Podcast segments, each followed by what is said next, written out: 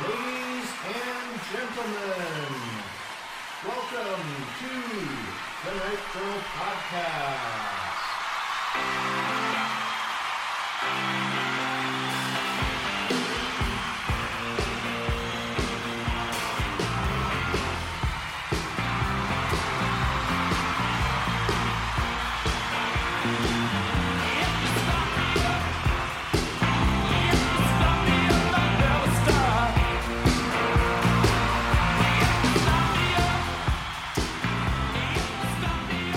This is episode 123. I'm here with James Noka, and we are here to talk about knives and such. all that good stuff. You're supposed Yeah. to say, and children of all ages. Hell yes. Oh, no. well, actually, not. this really probably isn't the show for kids, to be honest. No, I, yep, that is true. Yeah. This should be PG 13. Yeah. I mean, we don't say anything too bad, but it is about knives and guns and such. Yep. And Yep, you yep. know. Yepper. So, uh, today is the 16th of November, and it is the second day of Michigan deer rifle season. Yeah, I haven't heard any shots. No, I went out. Uh, I went out yesterday for a for a pretty good a pretty good bit. Um, I saw one set of track. It was mushy. It was like 38 degrees, and so all the snow that we got over the weekend was all melting. Mm-hmm.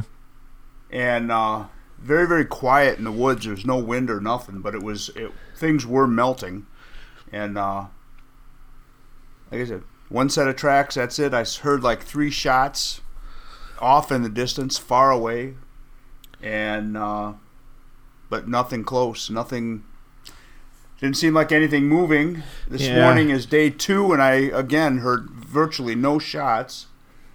Um, I've been hunting with. I, I found a new. Uh, last year, I guess it was. I, I picked up a uh, a Ruger Scout rifle Uh, yeah. in in 762 and man i really really like that rifle um i've got a it's got a long eye relief scope on it which uh, i think it's a four power scope Mhm.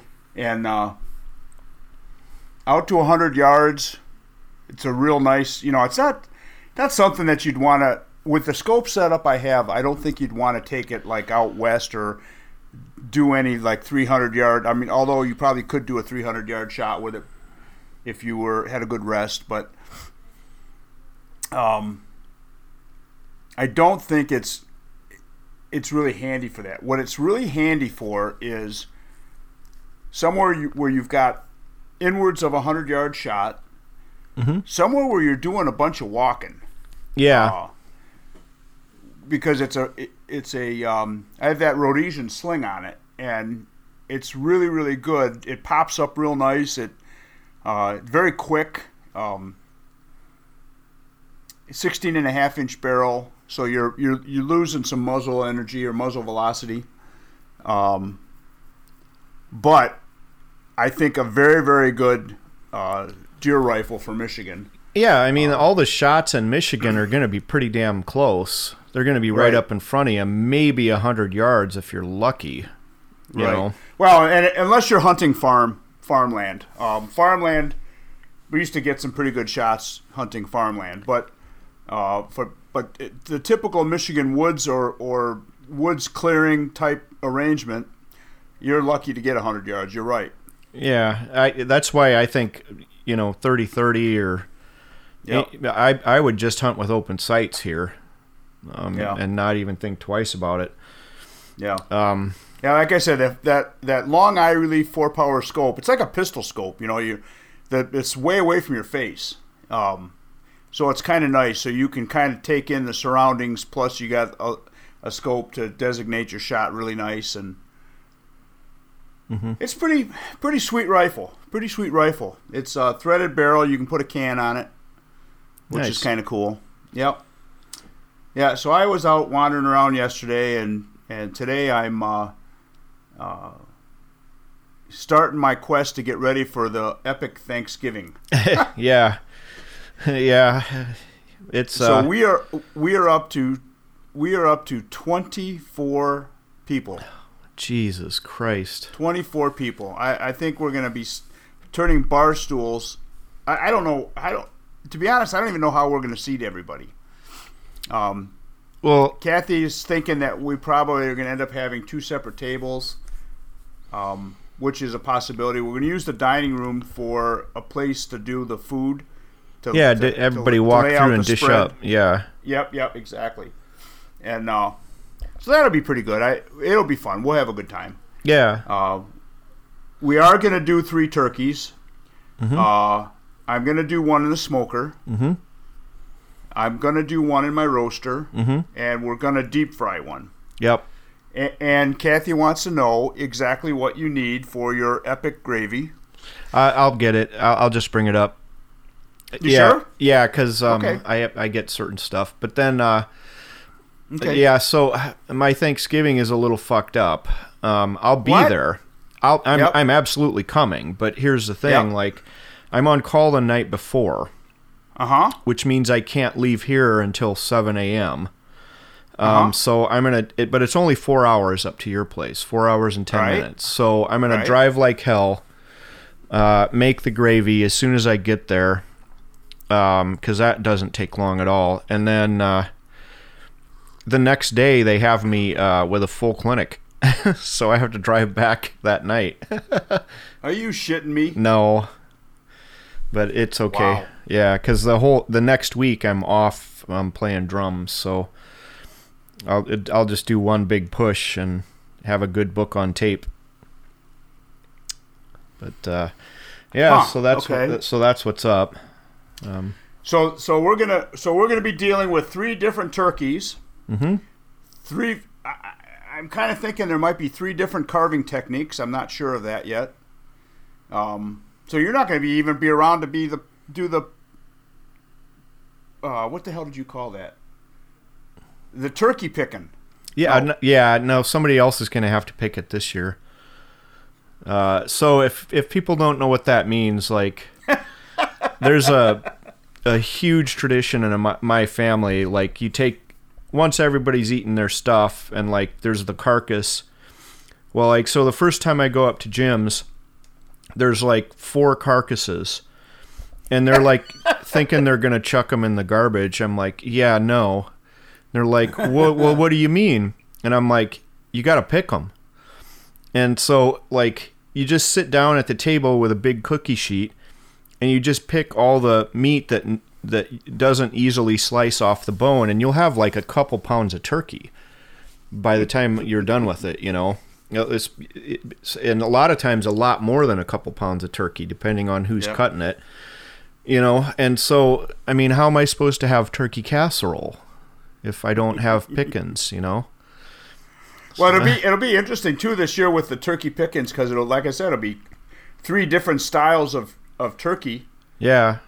Um, now it's interesting. I, I spoke with a fellow the other day. Our uh, hardware store on the edge of Petoskey has got all these high end smokers, and um, the they have an egg, but it's not the green egg. They have the one that's made in America. Yeah, the I can't think of Kamado the- Joe. I can't think of the name. Yeah, yep, yep, that one. Is Yeah. that what you ended up with, or did you No, get a green egg? I have the green egg. Yeah.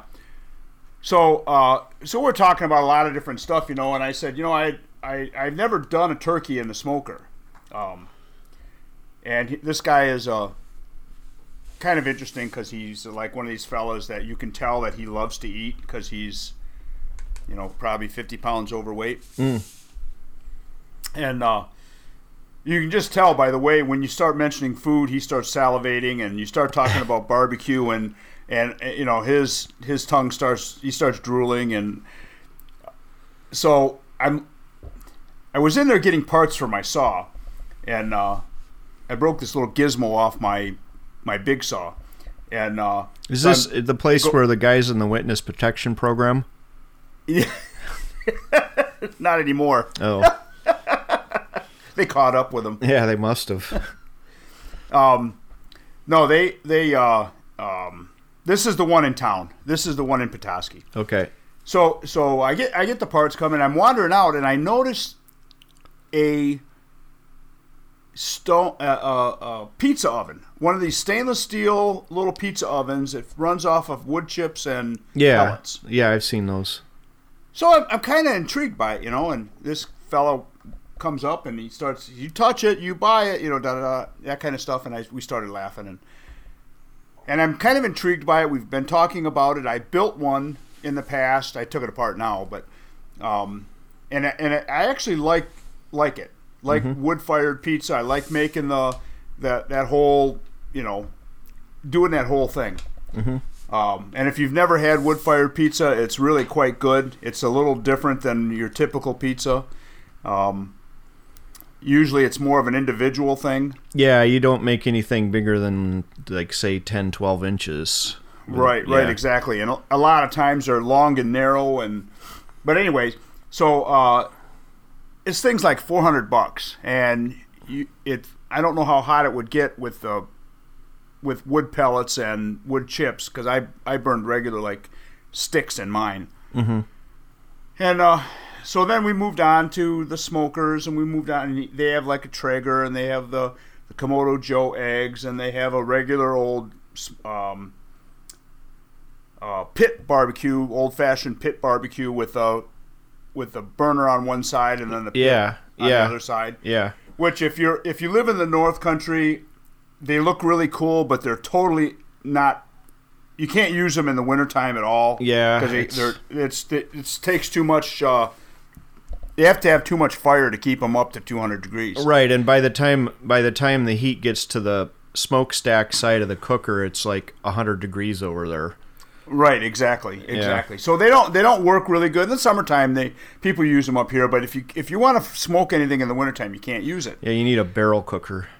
Yep, yep. So um, so we went from you know, then Traeger makes one that's completely insulated. It's literally made for the North Country. Uh, so that's kind of handy. My I have a little electric smoker, and it's it's uh, it's. Uh, I mean, I have a pit smoker too, but I have a I have an electric smoker that's insulated, and it works pretty well in the wintertime. Yeah, Uh, I so used that's- mine that's what I'm gonna- yesterday. Yeah, that's what I'm going to put in the. Um, that's what I'm going to put the turkey in. Yeah. So, uh, but it was it was kind of interesting because he said, you know, I- I said I read online where you have to have uh, 160 degrees in the thigh, and and the thing that I was reading said it's going to be about 12 hours. On a And smoker? he looked at me. Yeah, he looked at me kind of funny, and he said, "No way." He said, "Don't do it for 12 hours." He said. He said, "I'm thinking." He said, "Normally, he said I do a lot of turkeys." He said, "Like six hours would be the the Yeah. the longest." Yeah, exactly. he, he said it's going to be it's not going to be that long so i was like oh okay so i thought that was kind of interesting that you know he was like no no he says i do a lot of turkeys on an electric smoker and he said it does not take that long No, it's Oh. yeah. So even yeah, it's it's it's really not. Um, I I like to get it up a little bit over 160. yeah Um, because you're still kind of I don't know. But anyway, I'll so let what, you what, decide what that. temperature well what temperature do you run your smoker at like 2 210 no, um, a little warmer yeah, two. At, uh, the lowest I'll ever run a smoker is 225, uh, and it Okay. it depends on how much time I have because different. I mean, almost all the time, and I hate to admit it, but like, um, there's this guy Franklin in Austin that runs Franklin's Barbecue, which is literally god tier barbecue, and he he, he runs his pits at 275 uh-huh you know and so i i honestly i've kind of been gravitating towards running at about 275 because unless i'm going to do like an overnight pork belly or not pork belly pork shoulder or something you know in that case put it on 225 come back in the morning you know but like it's, what's interesting, I, I've always heard, uh, and this is what stopped me from doing. So every, I mean, if you don't know this, people, the the the holy grail of great barbecue is not pork butts. We love pork butts. We love pork ribs. We love a lot of pork stuff. But the holy grail of good barbecue is a beef brisket. Well, yeah. I mean, it, it wasn't it's, always it's the that hardest. way. Well, no, no, no. It's Yeah. the hardest. It's the hardest thing to, to do right. Because if you don't do it right, it's shoe leather.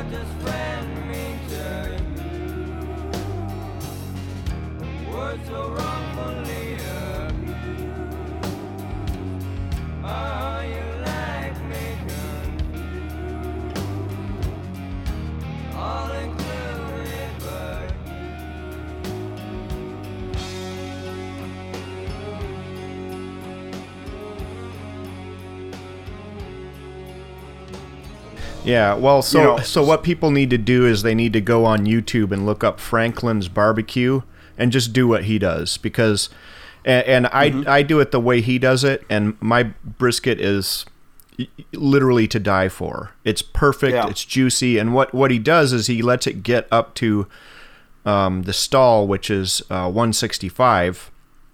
Then he takes it out, he wraps it in butcher paper and puts it back in and then Uh-huh. lets it come up to 203 wrapped in the butcher paper. Then he takes it out and he puts it in a cooler not a cold cooler but just a cooler and lets it rest for a couple hours in there before slicing it.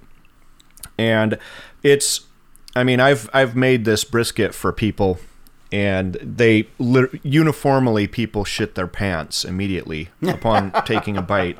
It's and it's really his his method is the way to do it. You know I for brisket, um, one of the things that I really like in a brisket is the smoke ring, and Mm-hmm. I cannot get that in an electric smoker. You know, so Well, I'm, that- I'm that's what- halfway thinking of of getting a a smoker. I'll tell you about in a minute, but like. You know, for for that for brisket, you know, you're you're spending fifty to hundred dollars on a brisket, and you know, I want it to turn out like perfect. I don't want to Oh, blow yeah. a hundred dollars on brisket and not. I mean, it's still going to taste the same, but I like it to look a certain way. And, the other thing on a electric smoker is you don't quite get the bark that you do on Right. a, a regular smoker. Because, um, but so anyway, Well, I think it's. I think what's interesting is that. I think what you want to do, and, and listen, I'm not. I don't, I haven't. I have not done a brisket, Uh-huh. and this is the reason why. Because I hear all these horror stories about you know you got to do this, you got to do that, you got to do this, got to do that, and and while all of these guys will have their little special secrets, there's shit that they don't tell you. Yeah, except I mean, no, I- I this. Franklin's dude. Like seriously, if you follow that Franklin's thing to the T, it'll be the best damn brisket you've ever had in your life. All right. And it's you have to wrap it in. I, and I was skeptical because I've had trouble off and on with brisket before myself. You know, but I think See, some guys will say you got to put it up to when you start out before when you start uh, your smoke, your temperature has to be like two at least 225 for the first hour or 2 hours yeah, because that because that will kill any kind of bacteria that's on the that's on the meat. yeah. Well, I mean, then- just being in there for that long is gonna really. and then yeah, and then uh, and then they're saying lower the temp. lot- Most people are saying lower your temperature down to 200 degrees, and then let it go for 14 hours. No, literally the best guy in the world at smoking brisket does it at two two seventy five. Interesting. Yeah, there's. Right. I, I mean, I'm just not gonna. I'm just not arguing with people anymore No, I- because it's I- like I'm- it, like it's. I said, I don't know. yeah, well, no, I know it, because I've eaten Franklin's barbecue and it's fantastic. And so I'm like, well, what the hell is this guy doing? And he's got a YouTube channel and he puts everything on there, like even how to Yeah. make his sauce and stuff. And I've had the brisket from his restaurant and then I've made the brisket from the YouTube video. It's the same. Okay. And right. like I, I'm just not going to argue with people about brisket anymore because there's a literally the best guy in the world shows you how to do it, and there's there's really no secret. It's salt and pepper Right. that he you put on the brisket, and you throw the thing in there with the fat end closest to the fire. You know the the thicker portion of the brisket closest to the fire, so that that absorbs the heat because you don't want it on the thinner part of that brisket and he does it until it hits uh, 165. He takes it out, wraps it in butcher paper, and lets it go up to 203. And then he rests it for So- two hours and cuts it. It's it's literally that simple, and it's perfect. So his so his YouTube is um, barbecue BBQ fr- with Franklin. That's that's the guy. And if you follow his Okay. brisket recipe, I'm telling you, it's if you follow what he's doing and you do exactly what he shows and you actually go to the trouble to buy actual butcher paper and you don't try to cheap shit, like it's it's fantastic. th- That now, when you say butcher paper, you're saying the paper that that's got the wax on it. No, or the, unwaxed, does not have the wax. unwaxed Okay. brown butcher paper. You can buy it from Okay. Mm-hmm. Amazon, and it comes in huge rolls. And I, Okay. so I, I bought a couple rolls of that, and I use them for everything. I use them to wrap wrap sandwiches. Um, I mean, there's I use that butcher paper to serve. Like I'll put a cookie sheet out for, and then put some some of that butcher paper in the bottom, and just pile it with meat, and people can eat off of that. Like, it's. Uh, yeah, there's literally the best guy in the world at it. Shows you everything you need to know about it, and like, Okay. there's no So he's got- witchcraft. Excuse me. He's got a um, he's got a turkey. Uh, So I will do that. Yeah, I follow his, his recipe. Yeah, follow his method for turkey because I guarantee you it'll be the best turkey you've ever eaten. Okay. Yeah, he's that's if if he puts up a video on barbecue, that's how to do it. Okay. and uh, I'm trying to think. So, I've been looking at different smokers, and this this kind of comes with a little bit of story. So, Team Rubicon a lot of times has saw teams, chainsaw teams, to go in and clean up after storms and things like that.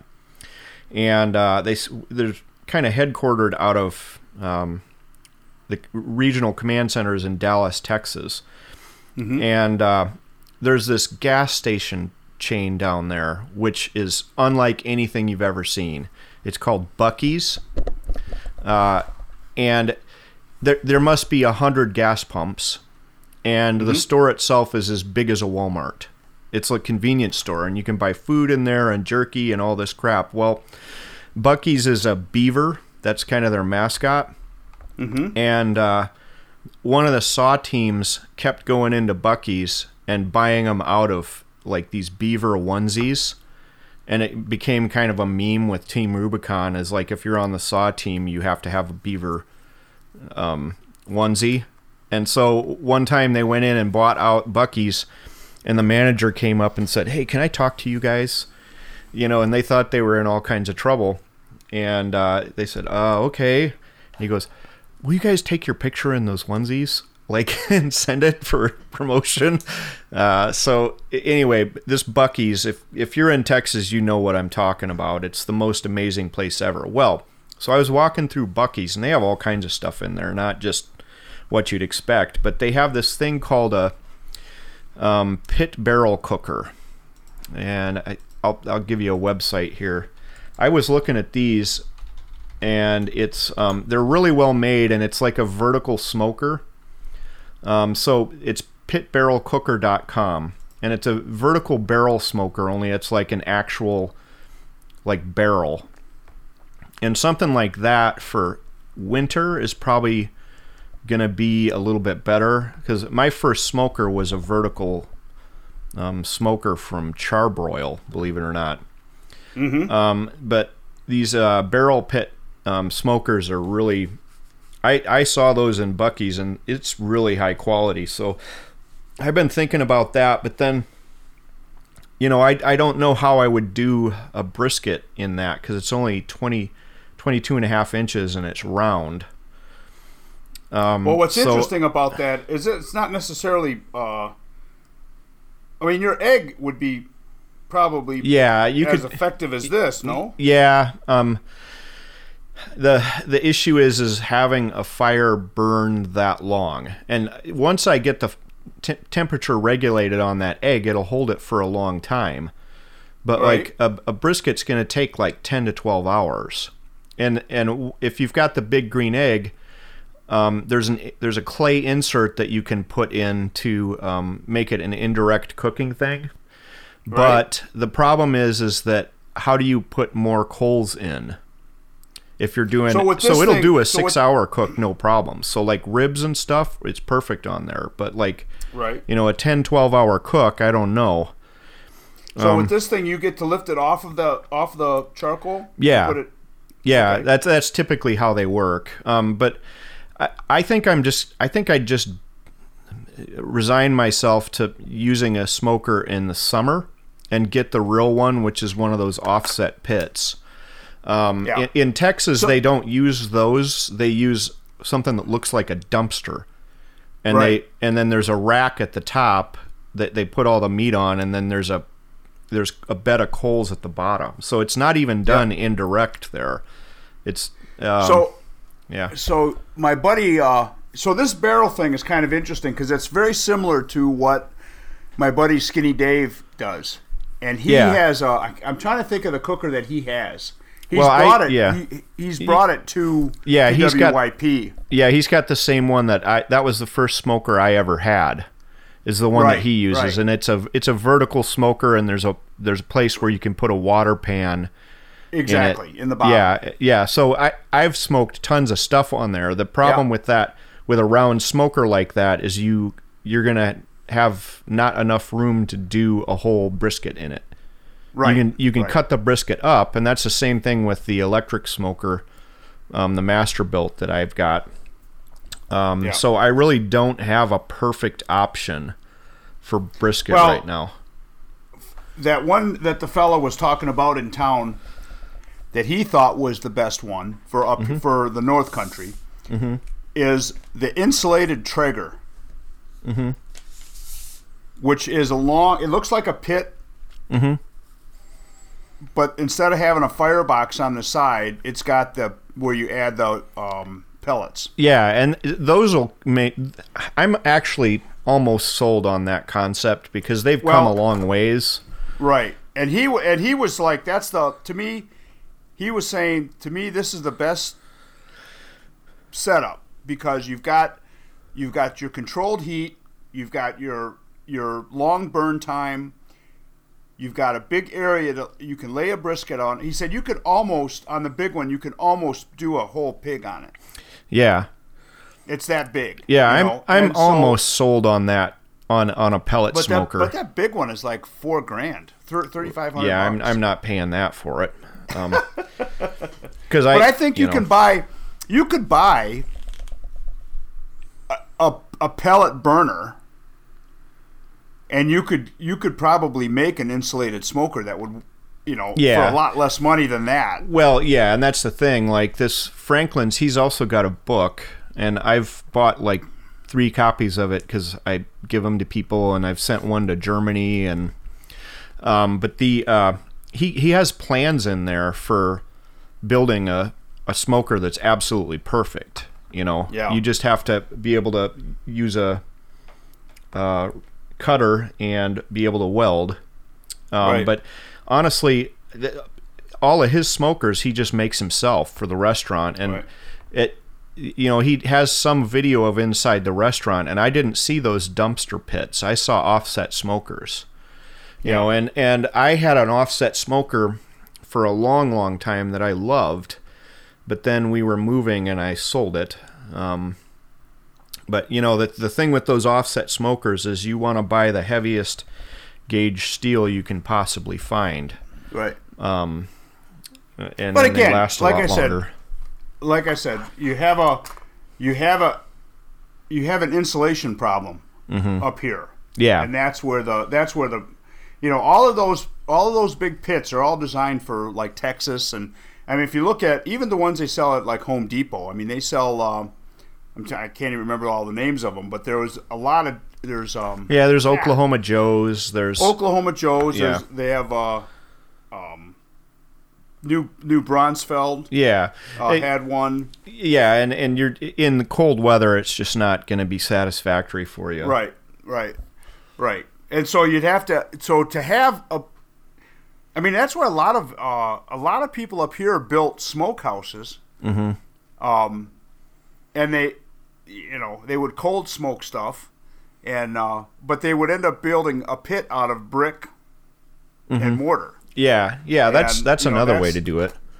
That's a that's not an uncommon thing to do up here. Except the freeze thaw fuck it up after half a dozen years. But oh, well, that was the other thing he said about the green egg.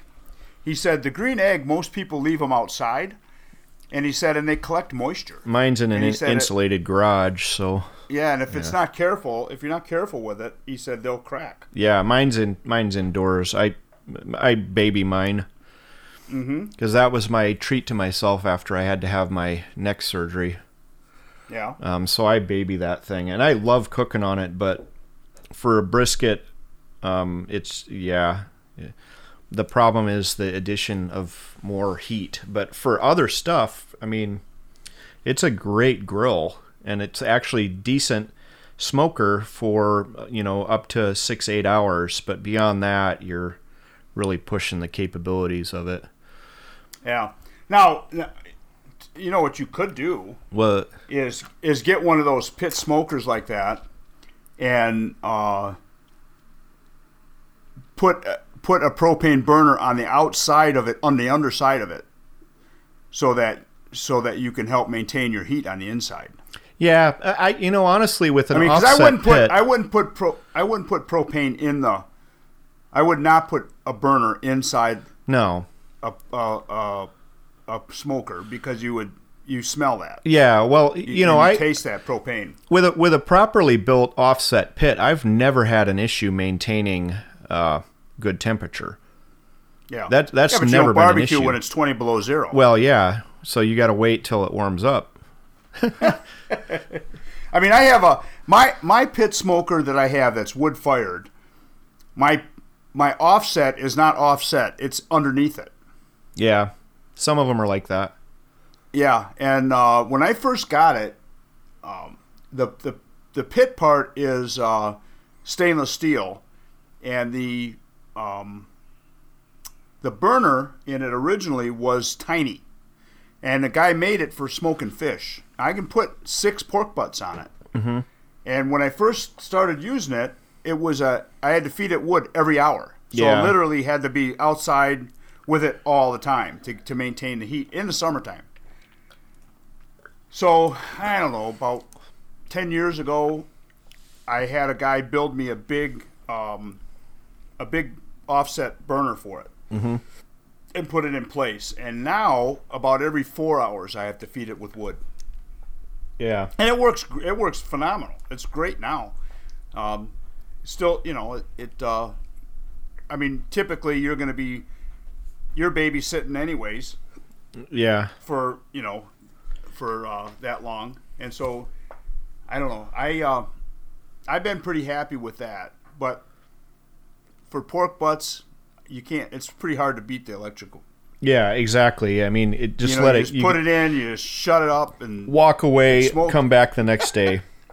exactly. That, that's what I love Exactly. about them. But you know, to, to do a, you can kind of do a brisket in there. It ends up pretty good, but it's not near what it is in a real pit because of the you- smoke I ring. wonder if I wonder if you re reorganized that and turned it on its side. Put put the burner in a different different no, orientation. No, because it's there's something. A smoke ring has to do with um, the combustion of wood. yeah. You know, it, it's some gas. I think it's carbon monoxide that it gives off um, that that gives you that ring.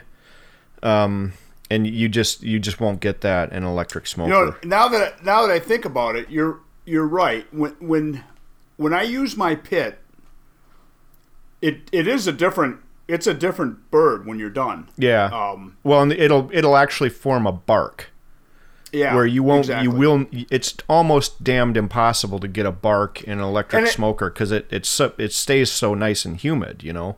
Right, right. Uh, well, and that's what he was saying about the turkey. He Yeah. was saying that the turkey it'll be nice and hu- it'll be nice and moist. He said in in one of those smokers it'll be completely moist. Yeah. So Yeah. So I I I have cracked the code to pastrami. oh yeah, This is a recent development since our last podcast. So I got okay. for I don't know, you know how you you open up YouTube and there's like all these suggestions, right? And one mm-hmm. of the suggestions had this gigantic sandwich on it.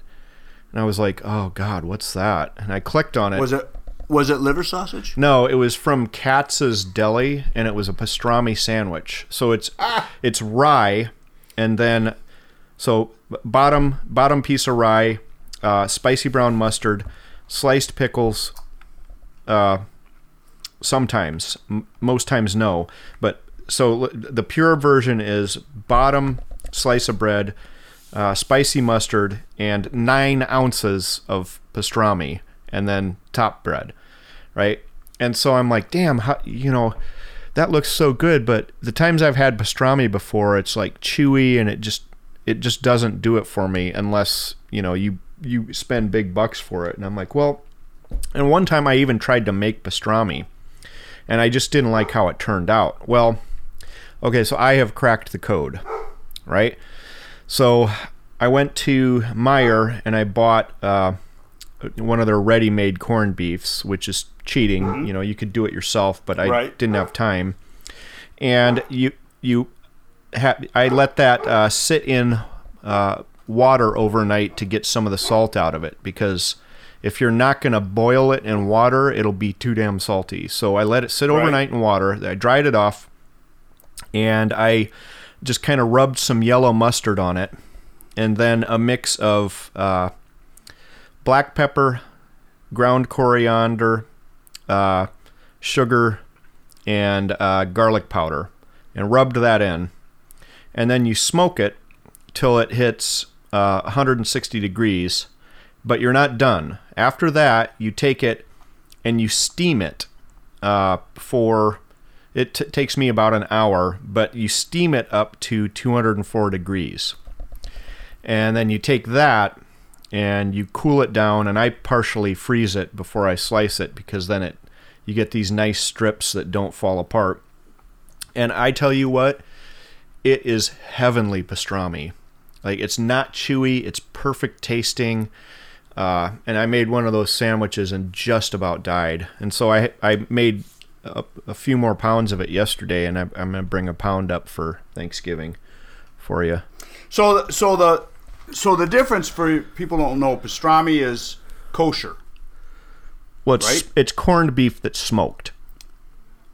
So kosher Right, kosher is, but- has to do with how they slaughter the animal. Right, but it, oh, I thought pastrami was uh was also um, I thought pastrami was also typically kosher. Yeah, well, typically, yeah. Um, it- you know, like, it, and kosher has to do when you're talking about meats with how they slaughter the animal. Um, And it also there are all kinds of kosher food rules um, that apply to different things, but basically it means it translates roughly to acceptable. And there, you know, so you're not going to get sick from it, and um, it doesn't violate any things that might creep you out. You know, and so uh, they uh, but a lot of pastrami is kosher but the difference between so you know uh, corned beef so like on your Right. Reuben um, Right. the only difference between that and pastrami is pastrami is corned beef that's been rubbed in spices and then smoked Yeah. and it's oh my god is it good but it's that it's that trick with steaming it that I I found out that that's what they're doing to make it so perfect at places like Carnegie Deli, Katz's, and Manny's in New York. It's there's a Yeah. steaming step. So I'm trying to think of the I uh, last time we were in New York, um, we went to a deli in Times Square, not too far from Times Square. It might have been like a maybe a block from Times Square. and they're famous for cheesecake and for pastrami sandwiches. It's going to be Supposed like Katz's or Carnegie Deli. the the best. is supposed to be like the best uh, place to yep. get. It's And it Katz's or might, have, Carnegie. it might have been Katz. yeah. So we went there, and she had a Reuben, and I had a pastrami sandwich. And uh, I tell you, that wa- that literally was probably the best pastrami I've ever had. Anyway, Yeah, well, it, I I figured out what they're doing because they they actually have some. If you look hard enough, you can find videos of them doing it, and they'll describe, oh, you know, we do it this way, and then this, and it's not all in one video. But if you piece together, it's kind of like the Zehnder's fried chicken thing. There's Yeah. videos out there on how to do it, but it's not all in one video. They'll give you one little secret accidentally in some interview they're doing with somebody right. and if you watch enough of it you can figure out the whole process. But yeah it's it's it's next level pastrami. I mean it's so good. Um uh oh i i know one thing um you need to get uh, for your fried turkey is you need to buy one of those big things of peanut oil.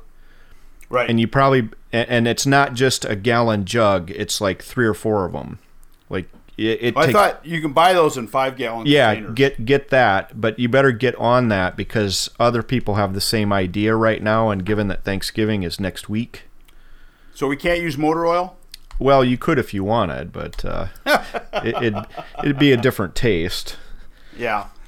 so, um, so it's kind of funny. We're, so at this time of year, you know, typically we're getting ready. We're putting meat in the freezer. We're we're getting ready for a long winter, Yeah, and it's pretty exciting because now it's the 16th of November. We have no snow on the ground yet. We have very little. I mean, almost none. So we're pretty happy about that. So uh, about two months ago, my well, maybe three months ago, my shrink wrap thing took a dump. took a took a dump. Yep. So I got a new one. I did a bunch of looking around and I figured out what I wanted and and I wanted something we do a lot of I do a lot of uh, shrink wrapping and freezing Yeah. or vacuum packing and freezing, I guess. Yep. And uh, so I was wrestling back and forth between a uh, a chamber vacuum and uh, and just a regular shrink wrap. And the difference between the, that the two are a chamber. You don't you don't need a um, you don't need special bags. You Yeah. don't need special bagging material uh, to to do it. Well, they're usually about a hundred dollars more, and and they're bigger and more cumbersome. And of course, my wife was like, "No, you're not going to get something that's bigger and more cumbersome." so she won out, and I ended up with a with a really nice one called an A. It's an A100 Avid Armor, Okay. and works excellent. I was really happy about it, man. I've been shrink wrapping all kinds of stuff. Yeah, me too. And the last, uh, so I did yesterday. I did uh, five pounds of ham, um, f- you know, a couple corned beefs, and I put up some turkey last week. Uh, I'm Yep. I'm getting ready for the winter because I won't get that fresh deli stuff uh, smoked um, until probably spring again. So you got to put that up now. Yep. So last week, my brand new shrink wrapper or vacuum packer started acting up. Oh no. And I'm thinking, oh, this is crazy. Why is this going on right now after I, you know, so I, uh, I called the company and said, hey, leave a message because their customer service department is happens to be closed. Leave a message. Uh, Thursday, and their their customer service is only open like from three from.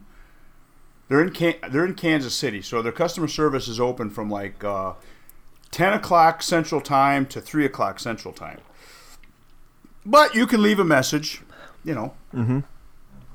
And uh, I and I'm like livid because I'm thinking nobody's there to answer the phone. They're not calling me back on Friday. They're not calling me back. They're not calling me back. I'm angry. Mm-hmm. And um, nobody likes me when I'm angry. My wife says I'm a real dick when I'm angry. so, so finally, yesterday morning, um, I sent them a message on Facebook. And of course, I was uh, I was angry about something else also. So there was like two two things that were just frying me all weekend long. Frying, chapping my ass. Mm-hmm. And uh, so basically, I told her what was going on, and she's like, you know, she's trying to answer me on the on uh, Facebook Messenger, you know, and then she finally says, "Give me your phone number, I'll call you."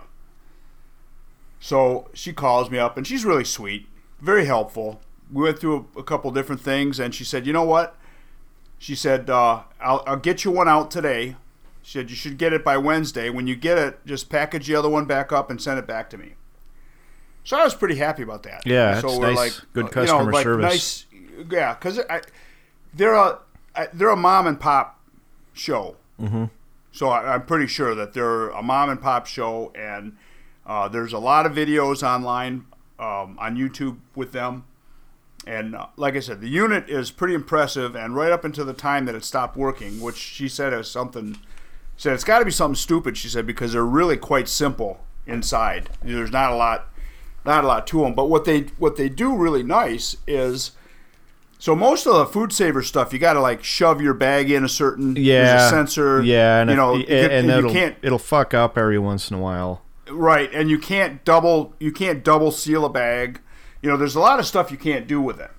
Uh, this this unit is not like that. You can Mm-hmm. you can run a whole vacuum chamber with this thing. It's really nice. Um, so I'm real thrilled about that. So that, that that's the first one that and, so that was nice and smoothed over. And uh, I think I'll hold off on my rant. on Oh, I, I have some stuff to do. I have Well, some we- I have have- some rants. Yeah. Well, I, I got a funny one this morning. Uh, Oh.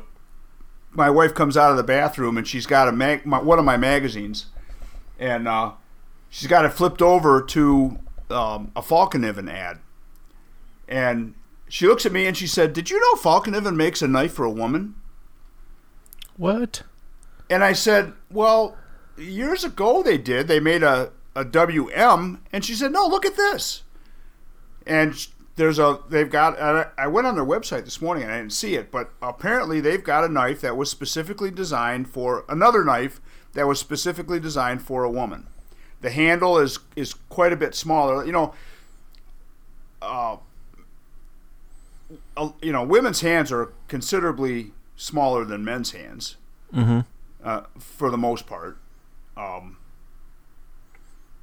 and so that you know they can hold on to uh, uh, a, a modern knife, and they're typically too big for their hands. Mm-hmm. They don't, they can't grip them properly. They're not. Um, and if they if they go back and they start handling antique knives, they'll find that they're more comfortable to them because the hands of men in the 20s are smaller than they are now. Yeah. Now, if you if you if you look at a a, a, Marble's Ideal from from the from that era, you'll find that their the handles are They're tiny. They're tiny. Yeah. Uh, and all of them are like that. So it's not just one company that did it, but all of them are like all the stack leather handle from the 30s are small. And uh, so she said, so this knife is like specifically designed. They're marketing it for women. So that was kind of interesting because the WM, while they, I'm not sure officially, it was the woman's model but it is a WM, and it's the only W that they used in anything. So, Yeah. So I I, my my wife actually, I bought her a Fallkniven um little fixed blade. I think it's the F1 or something and she keeps it in her car. Um Mm-hmm. she really likes it. I for me the handle was a little small and and the sheath was right-handed only and no way to fix that. Yeah, so I just it. I just Right. gave it to her. Uh, and she she really likes it. yeah, that was a that was a uh, I well, the, and the funny part is that uh, that she was the one that noticed it, not me. Yeah. the other cool. thing, the other thing that she did, she did for me the other day was, so the there's a store in town. It's it's a uh, come here, Duke, lay down. There's a store in town that uh, that is a consignment shop. That's a high end consignment shop. They have they have jewelry there. They have uh, a lot of like um, antique uh, decorating things for houses and they have some personal effects. Sometimes they'll have po- old pocket watches, or they'll have uh, clocks and all kinds of weird stuff. You never really know what they're going to have in there. Right. And uh, so she sends me a text message the other day, and she said, "Hey, go into this store and look at this knife." And I was like, "What?" she said, "She said they've got a case knife in there that I think you'd be interested in." She said, "It's, it's." She said, "Look at it and tell me what you think of it." So I looked at it, and they've got it marked as as quote unquote bone stag.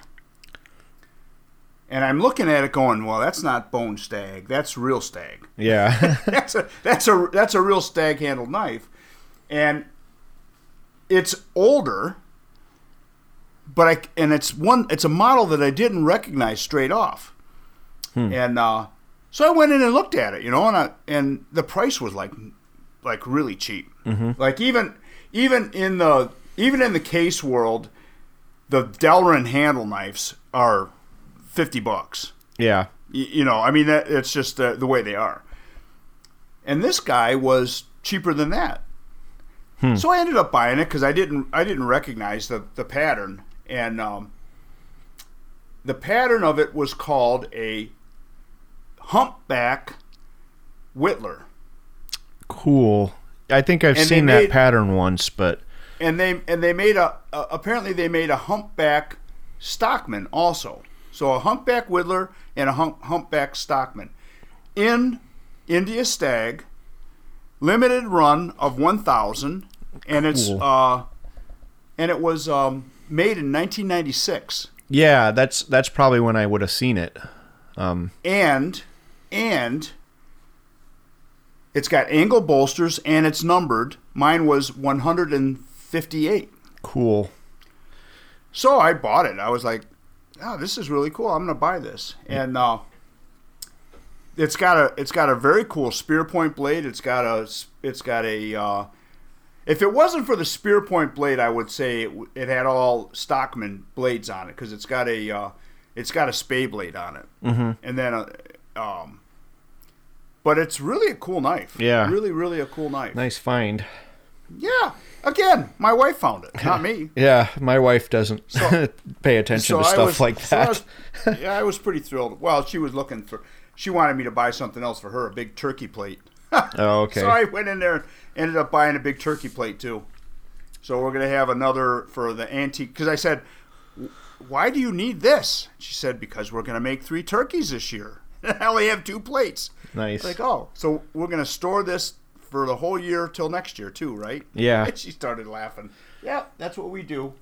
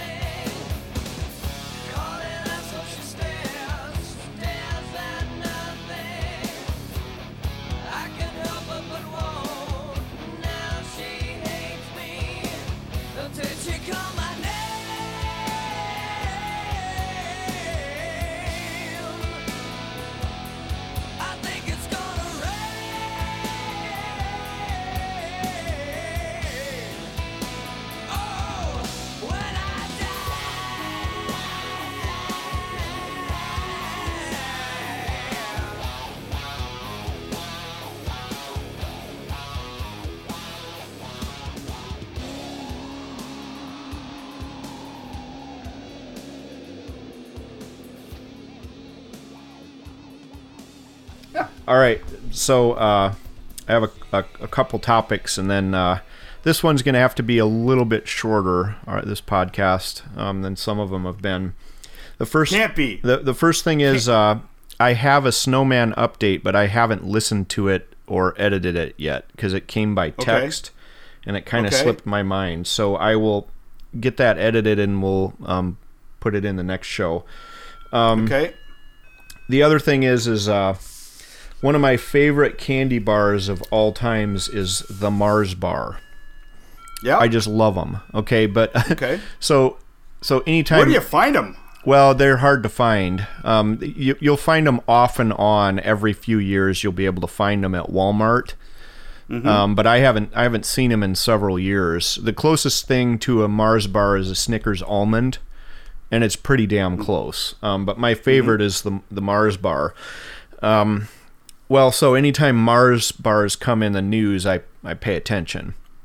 Well, so Mars, the company, uh, th- they own a bunch of different kinds of candy things and a uh, d- bunch of different kinds of candy, not just Mars bars. But that company has dis- has said now that it's going to be 100% zero emissions, including the supply chain to get to them, which includes farmers, right?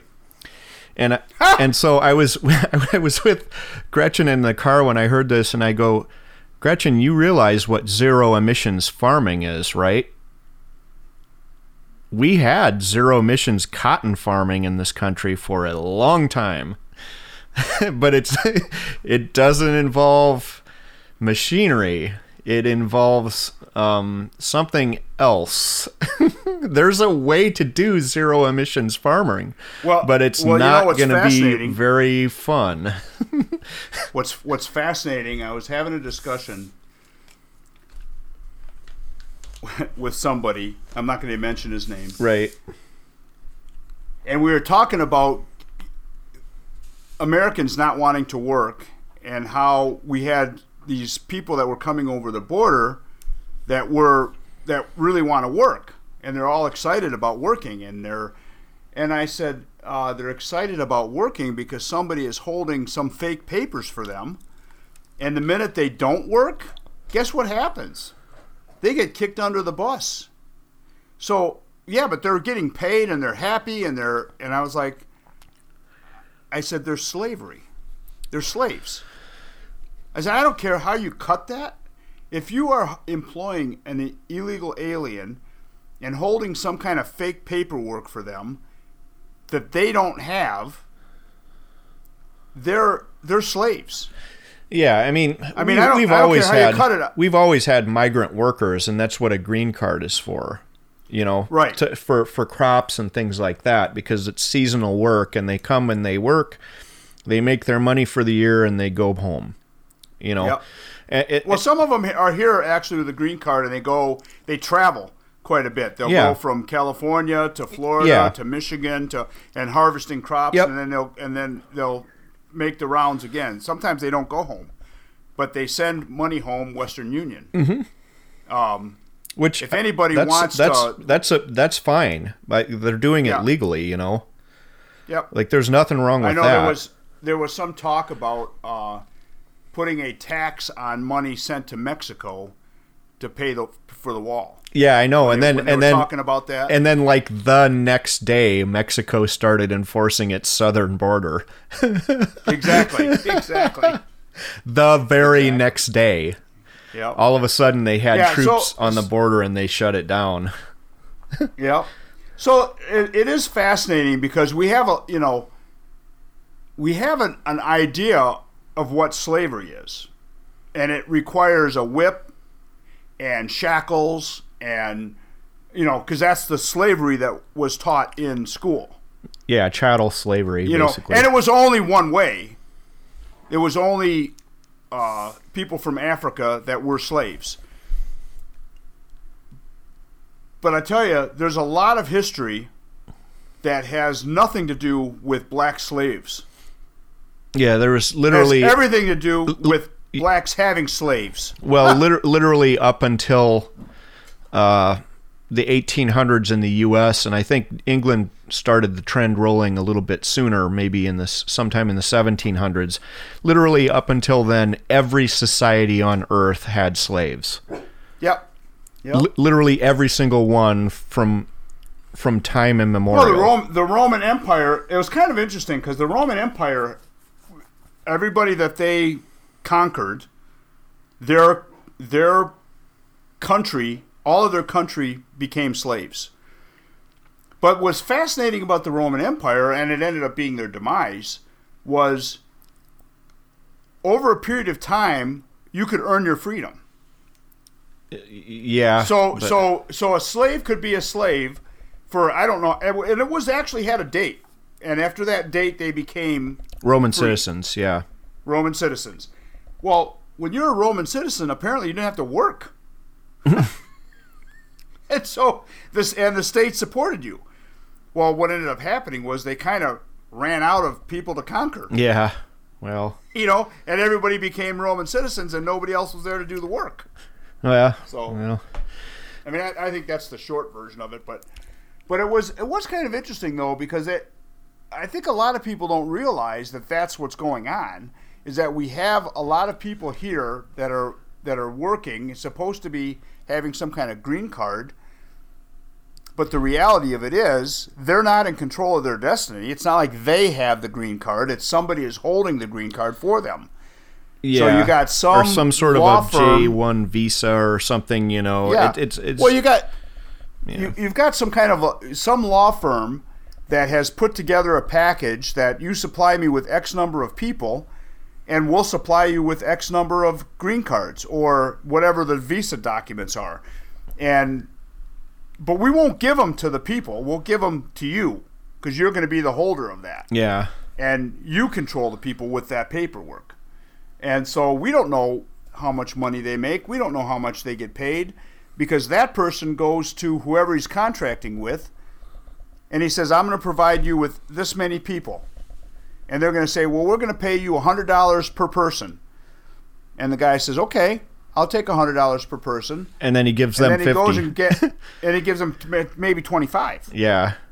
you know it's it's like that all over so um so my i'm off on tangents all the time and the other the other rant i had this last weekend that really chapped my ass was i've been with a bank the same bank for literally the year i graduated from high school was when i got my this account come here and uh so that's like 1977 so that's what is that 45 years Mm-hmm. um, or no.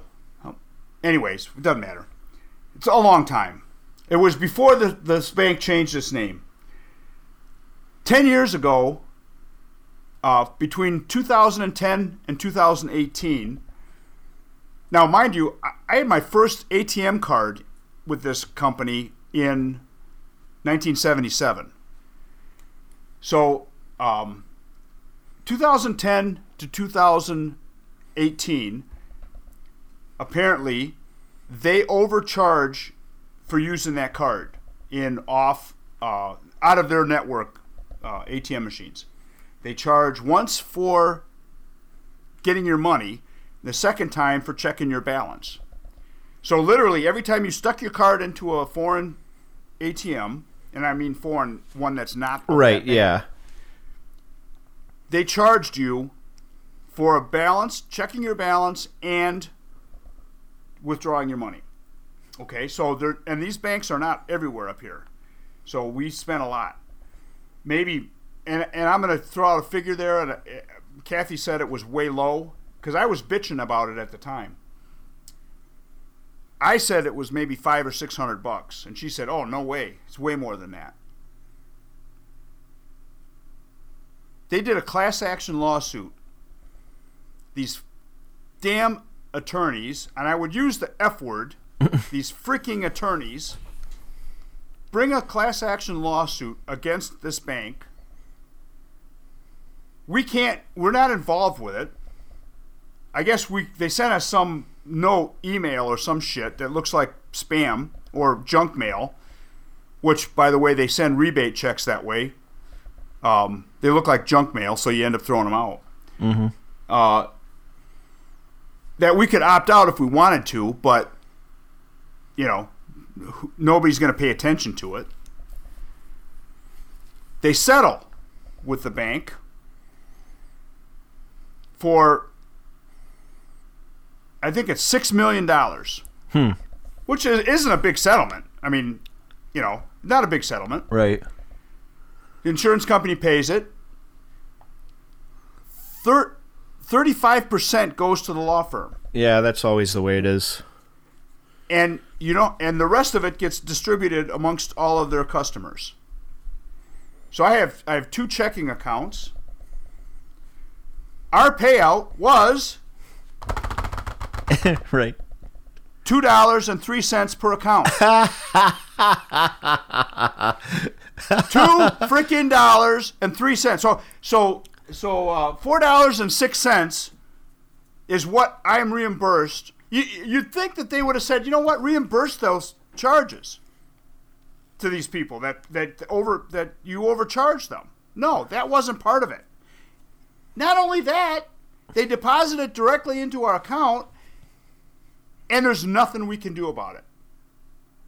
Nothing. Yeah. Didn't sign anything.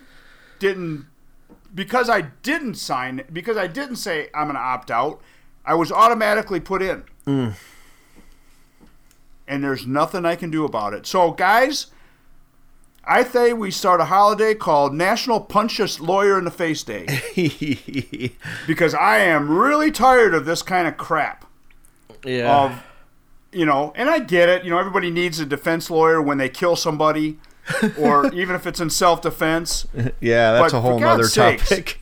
that yeah but seriously these guys had nothing better to do than go after an account and the, the people that were hurt by it received nothing Yeah. nothing so what good did that do the judge should have said you know what that's not acceptable how is that acceptable Right. I, I, I'm really annoyed. Yeah. I'm really annoyed. Well, Which leads into which leads into the latest thing. Have you been following any of the Kyle Rittenhouse stuff? Uh, yes. Um, I I'm not super wanting to comment on that at the moment, except to say that I was watching the closing arguments yesterday, and the the prosecutor said you don't have a right to defend yourself if you bring a gun. No, he literally said exactly Oh, no, that. I saw it too. And then he said that he said that uh, uh, well, this was basically just a bar fight. Probably a lot of you have been in bar fights, and like, you know, it, it's not appropriate to a- use a a picture of the roadhouse. right. And so, but but but here's the thing: I guarantee you that that prosecutor has has had people thrown in jail for murder who were not armed, because you can easily kill someone in a fight. Uh, you can, I, I can tell you a thousand different ways to kill somebody with just your hands. And I this can't- guy knows it, you know. So like, and so basically, what there's the whole prosecutor's thing was, um, uh, she shouldn't have gone to the bar dressed um, provocatively, um, and she Oh, shouldn't have been raped. Number one, that's that was one part of their thing, and the other part she was, was asking for it. yeah, and then the other part of the the thing was, well, you know, you should let yourself be beaten up and rely on the mercy who of the person who's beating you to death uh, to end the beating.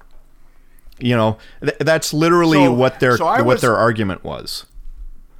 I was fascinated by the the amount of video that was there. Yeah, I, I I was fascinated by how many different angles they had from from private people Yeah. that were there that were I- don't believe when they were handed over to the to the courts I don't believe that they thought it was going to get him off. yeah, I think all of those people that shot videos that turned it in and got admitted to evidence really believed that this guy did something wrong.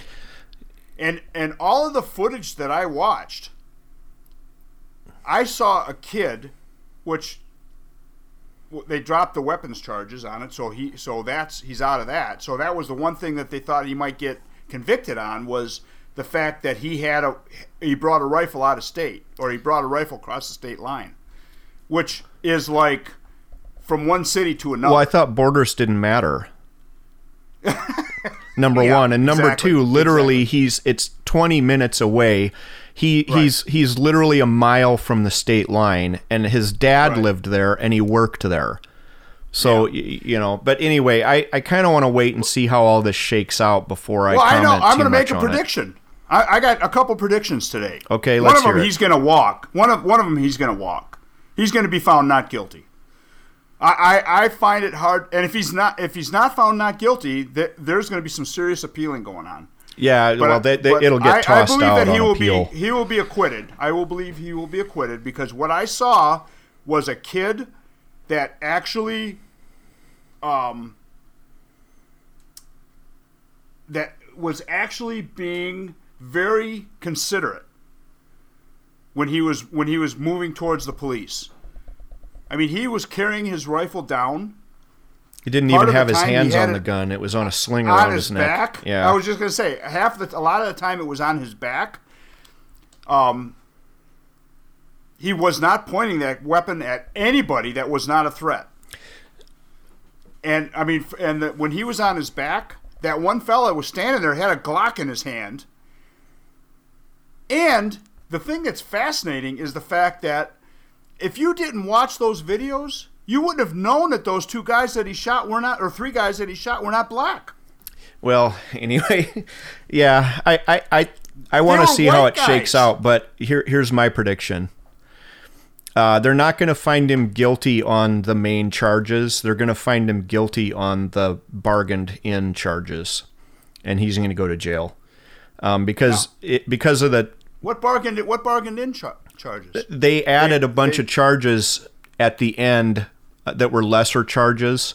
So they charged him with that the was got ruled out. no, no, no. Every single count has a lesser charge that they can, um, that they I can that that convict was of over- I instead. thought that was overturned. No, but so I think I think he's gonna get it on at least What, like one. of, reckless endangerment? What? I mean, no, what- no, what no, not possibly- that. They're gonna find him instead of like first degree murder. They're gonna get him on like you know some some trumped up version of manslaughter. Nah. Well, it, again, it's No, the thing because is no because the- those I- jurors, people were standing outside there taking pictures of them. Um, y- you know, and uh, th- they they've now deployed the National Guard all around Kenosha. Like Yeah, but what does that have to do with him being guilty? it it doesn't matter. The the amount of pressure that's on those people to come in guilty is insane. You you have no idea. Like they every single one of those people will be hunted down and harassed. At the very least, they'll be harassed. And Yeah. you know, the the amount of pressure that's on them, I I'm saying re- regardless of the facts of the case, they're going to find him guilty because if they don't, the whole place is going to burn. And he's going like to be to their have- sacrificial think- animal, basically. I think I'd like to have more faith in the system than that. I have zero I faith in the system. I, I I would like to have more faith in the system than that. That being said, okay, so let's my next prediction is this. Kamala Harris is going to get fired. No, no, why? Listen to me. Listen, hear okay, this out. okay. Kamala Harris is going to get fired. Joe Biden's going to have enough of her. They're already fighting. He's going to appoint Hillary Clinton as his vice president. But he can't fire her. That's not a thing. Yeah, She's can. elected. Yeah, you can. No, no, no, no, no. He was elected. She's not. No, she was too. Not two separate. Well, she's gonna. He's gonna tell her to resign, or she's gonna have an accident. yeah, well, Hillary. Hillary is gonna get a, appointed, and Joe is gonna retire well, uh, I mean and that's resign. that's a somewhat likely scenario. but Okay. I- okay. yeah, but so so here's the here's the next here's the next thing. If that if that doesn't happen, Republicans are going to win the House and Senate by a a very very wide margin. The two of them are going to get impeached and thrown out, and the Speaker of the House, who is probably going to be Donald Trump, is going to be the next president. okay, you're you're way off on that. I uh, I'm gonna just. I think we should end it here. Don't don't edit that out. I won't. We'll see. We'll see. political strategist, the chess game. Right. The giant chess game. Yeah, those are those are pretty far out there, but uh, okay, um, we'll we'll mark hey, it down. Joe Biden won. Can you believe it? I can't.